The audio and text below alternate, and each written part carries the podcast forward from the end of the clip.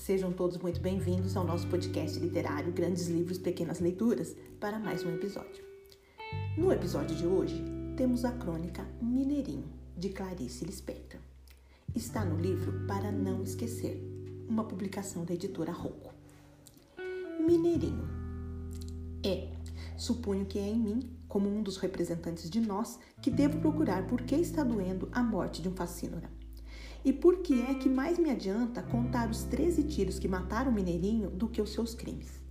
Perguntei à minha cozinheira o que pensava sobre o assunto. Vi no seu rosto a pequena convulsão de um conflito, o mal-estar de não entender o que se sente, o de precisar trair sensações contraditórias por não saber como harmonizá-las. Fatos irredutíveis, mas revolta irredutível também a violenta compaixão da revolta sentir-se dividido na própria perplexidade diante de não poder esquecer que Mineirinho era perigoso e já matara demais. E no entanto nós o queríamos vivo. A cozinheira se fechou um pouco, vendo-me talvez como a justiça que se vinga.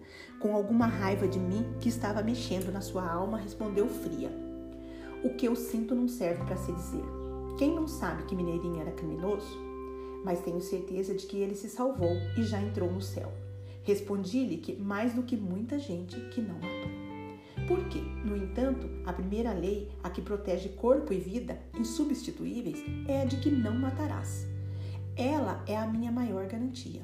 Assim não me matam, porque eu não quero morrer, e assim não me deixam matar, porque ter matado será a escuridão para mim. Esta é a lei. Mas há alguma coisa que, se me faz ouvir o primeiro e o segundo tiro com um alívio de segurança, no terceiro me deixa alerta, no quarto desassossegada, o quinto e o sexto me cobrem de vergonha, o sétimo e o oitavo eu ouço com o coração batendo de horror. No nono e no décimo minha boca está trêmula. No décimo primeiro digo em espanto o nome de Deus. No décimo segundo chamo meu irmão. O décimo terceiro tiro me assassina, porque eu sou o outro, porque eu quero ser o outro. Essa justiça que vela meu sono, eu a repudio, humilhada por precisar dela. Enquanto isso, durmo e falsamente me salvo. Nós, os sonsos essenciais. Para que minha casa funcione, exijo de mim, como primeiro dever, que eu seja sonsa, que eu não exerça a minha revolta e o meu amor, guardados. Se eu não for sonsa, minha casa estremece.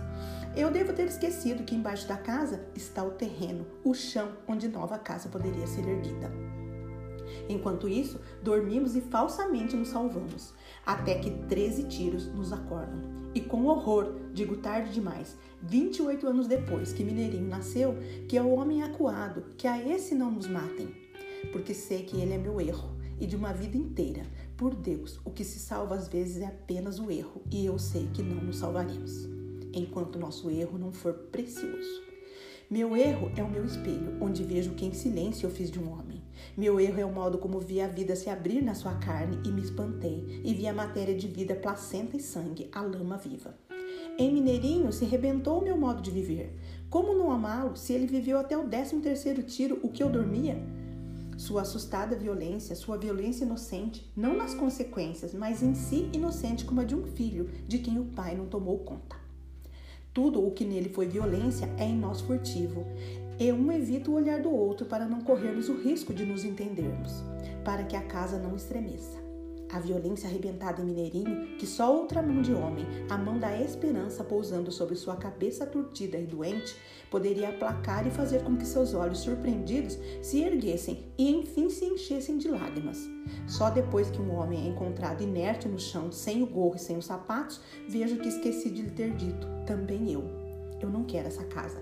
Quero uma justiça que tivesse dado a chance a uma coisa pura e cheia de desamparo. E Mineirinho, essa coisa que move montanhas, e é a mesma que o faz gostar feito doido de uma mulher, e é a mesma que o levou a passar por porta tão estreita que dilacelera a nudez. É uma coisa que em nós é tão intensa e límpida como uma grama perigosa de rádio. Essa coisa é um grão de vida que, se for pisado, se transforma em algo ameaçador, em amor pisado. Essa coisa que em Mineirinho se tornou punhal é a mesma que em mim faz com que eu dê água a outro homem. Não porque eu tenha água, mas porque também eu sei o que é sede e também eu não me perdi, experimentei a perdição. A justiça prévia essa não me envergonharia. Já era tempo de, com ironia ou não, sermos mais divinos. Se adivinhamos o que seria a bondade de Deus, é porque adivinhamos em nós a bondade aquela que vê o homem antes dele ser um doente do crime. Continuo, porém, esperando que Deus seja o pai, quando sei que um homem pode ser o pai do outro homem. E continuo a morar na casa fraca. Essa casa cuja porta protetora eu tranco tão bem. Essa casa não resistirá à primeira ventania, que fará voar pelos ares uma porta trancada. Mas ela está de pé e Mineirinho viveu por minha raiva, enquanto eu tive calma. Foi fuzilado na sua força desorientada, enquanto um Deus fabricado no último instante abençoou às pressas a minha maldade organizada e a minha justiça estupidificada. O que sustenta as paredes da minha casa é a certeza de que sempre me justificarei. Meus amigos não me justificarão, mas meus inimigos, que são os meus cúmplices, esses me cumprimentarão. O que me sustenta é saber que sempre fabricarei um Deus à imagem do que eu precisar para dormir tranquila e que os outros furtivamente fingirão que estamos todos certos e que nada há a fazer. Tudo isso sim, pois somos os sonsos essenciais, baluartes de alguma coisa e, sobretudo, procurar não entender, porque quem entende desorganiza. Há alguma coisa em nós que desorganizaria tudo, uma coisa que entende, essa coisa que fica muda diante do homem sem o gorro e sem os sapatos. E para tê-los, ele roubou e matou, e fica muda diante do São Jorge de ouro e diamantes. Essa alguma coisa muito séria em mim fica ainda mais séria diante do homem metralhado. Essa alguma coisa é o assassino em mim? Não, é o desespero em nós. Feito doidos, nós o conhecemos, a esse homem morto, onde a grama de rádio se incendiara mas só feito doidos e não como sonsos o conhecemos. É como doido que entro pela vida, que tantas vezes não tem porta, e como doido compreendo o que é perigoso compreender. E só como doido é que sinto um amor profundo, aquele que se confirma quando vejo que o rádio se irradiará de qualquer modo, se não for pela confiança, pela esperança e pelo amor, então miseravelmente pela doente coragem de destruição. Se eu não fosse doido, eu seria 800 policiais com 800 metralhadoras, e esta seria a minha honorabilidade. Até que viesse uma justiça um pouco mais doida, uma que levasse em conta que todos temos que falar por um homem que se desesperou porque neste a fala humana já falhou, e ele é tão mudo que só o bruto grito desarticulado serve de sinalização. Uma justiça prévia que se lembrasse de que nossa grande luta é a do medo e que um homem que mata muito é porque teve muito medo. Sobretudo, uma justiça que se olhasse a si própria e que visse que nós todos, lama viva, somos escuros e por isso nem mesmo a maldade de um homem pode ser entregue à maldade de outro homem, para que este não possa cometer livre e aprovadamente um crime de fuzilamento. Uma justiça que não se esqueça de que nós todos somos perigosos e que na hora em que o justiceiro mata, ele não está mais nos protegendo nem querendo eliminar um criminoso. Ele está cometendo o seu crime particular, um longamente guardado. Na hora de matar um criminoso, nesse instante está sendo morto um inocente. Não, não é que eu quero o sublime, nem as coisas que foram se tornando as palavras que me fazem dormir tranquila, mistura de perdão, de caridade vaga. Nós que nos refugiamos no abstrato. O que eu quero é muito mais áspero e mais difícil. Quero terreno.